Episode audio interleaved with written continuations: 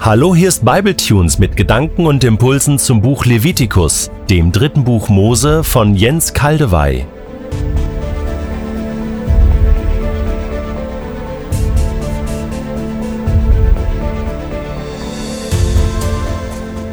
Ich lese in der Übersetzung Hoffnung für alle noch einmal zwei Verse aus dem letzten Abschnitt.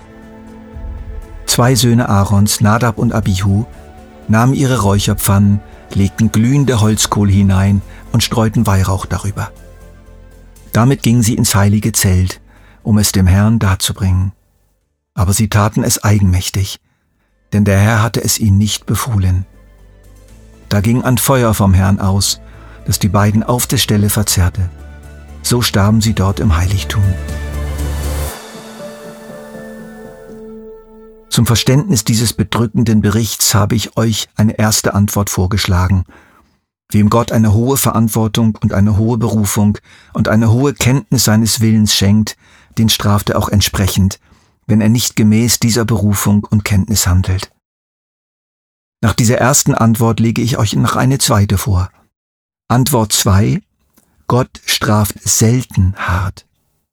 Gott straft selten hart. Gott fuhrwerkt nicht beständig mit Gewalt herum.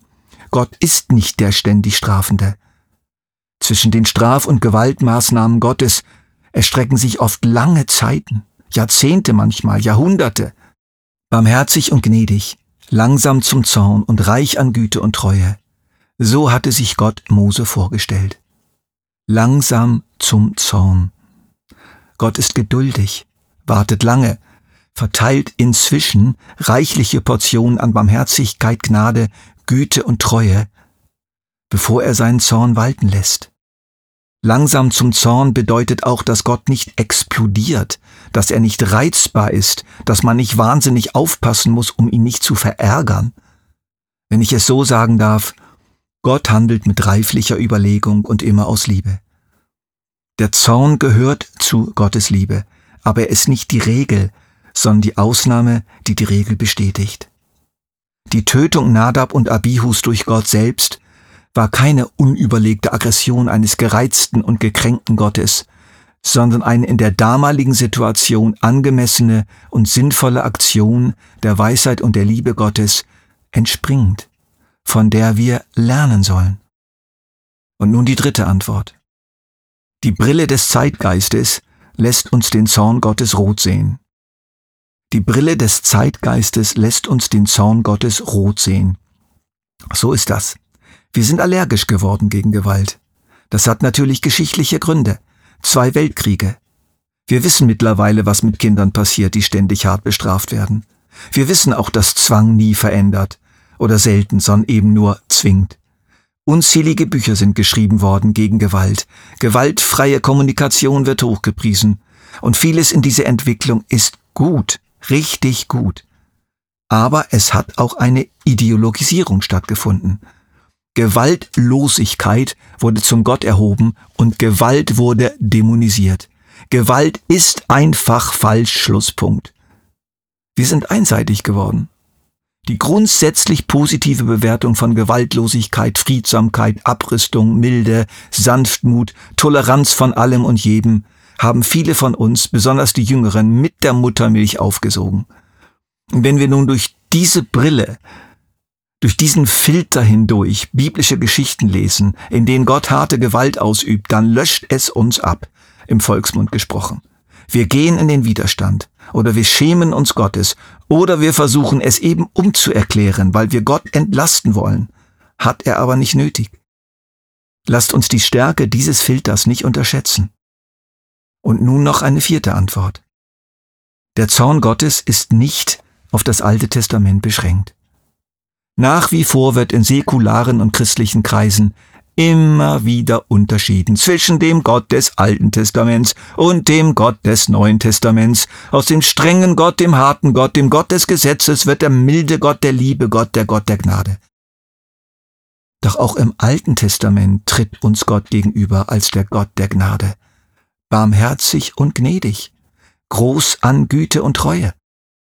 Und auch im Neuen Testament tritt uns Gott gegenüber als ein Gott des Gerichts, der unter Umständen hart bestrafen kann, beziehungsweise Strafe androhen kann, sogar bei seinen eigenen Kindern, beziehungsweise Jesus bei seinen Jüngern.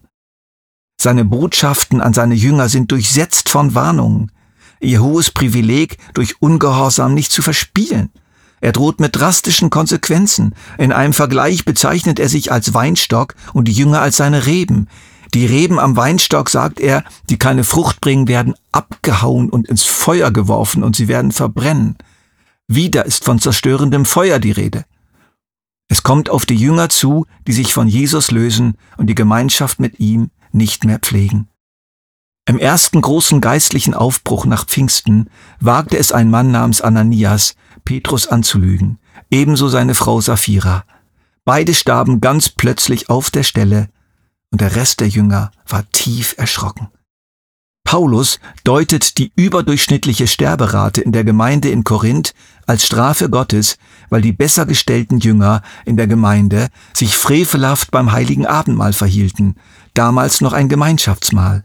Sie ließen die Armen leer ausgehen und fraßen gierig alles alleine auf, was sie mitgebracht hatten.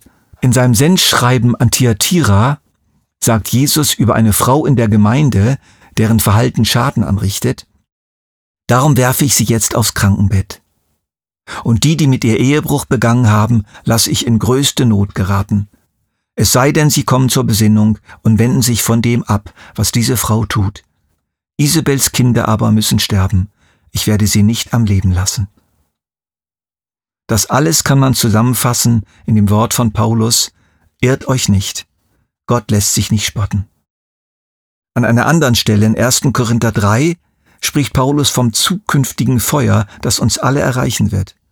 Und da spüre ich doch klare Anklänge an unsere Geschichte. Denn im Feuer des Gerichts wird das Werk jedes Einzelnen auf seine Qualität geprüft werden. Wenn das, was jemand auf dem Fundament aufgebaut hat, die Feuerprobe besteht, wird Gott ihn belohnen. Wenn es jedoch verbrennt, wird er seinen Lohn verlieren. Er selbst wird zwar gerettet werden, aber nur einer, der im letzten Augenblick aus dem Feuer gerissen wird. Wisst ihr nicht, dass ihr der Tempel Gottes seid und dass Gottes Geist in eurer Mitte wohnt? Wer den Tempel Gottes zerstört, zerstört sich damit selbst, weil er Gottes Gericht über sich bringt. Denn Gottes Tempel ist heilig, und dieser heilige Tempel seid ihr. Wir können also nicht machen, was wir wollen. Als Priester Gottes sind wir verpflichtet, Jesus unseren hohen Priester nachzuahmen und so zu handeln wie er. Liebevoll, barmherzig und treu gegenüber seinen Anweisungen, welche wir durch ein beständiges Hören auf ihn immer wieder empfangen werden. Dann bauen wir mit Gold und Silber. Lasst uns doch bitte nicht zu Leuten werden, die im letzten Augenblick aus dem Feuer gerissen werden, aber sonst nichts mehr vorweisen können und ohne Lohn bleiben. Und das führt mich jetzt noch zu einer letzten Bemerkung über Nadab und Abihu. Ich bezweifle, dass sie, um den evangelikalen Sprachgebrauch aufzunehmen, für ewig verloren sind. Oder dass sie sozusagen total verbrennen, das heißt das ewige Leben verlieren, ausgelöscht werden im Feuer des zukünftigen Gerichts. Nein, das glaube ich nicht. Aber sie verloren viele Jahre des fruchtbaren Dienstes, die Möglichkeit als Priester Segen zu vermitteln. Ihre Tötung kann in meinen Augen eine rein zeitliche Strafe gewesen sein. Ebenso wie bei Ananias und Sapphira. Es wird uns nicht wegen Fehlverhaltens mal ebenso schnell das ewige Leben weggenommen werden. Aber wir können durchaus Schaden erleiden. In gegenwärtigen und zukünftigen Gerichten Gottes wenn wir leichtsinnig, überheblich und stolz handeln.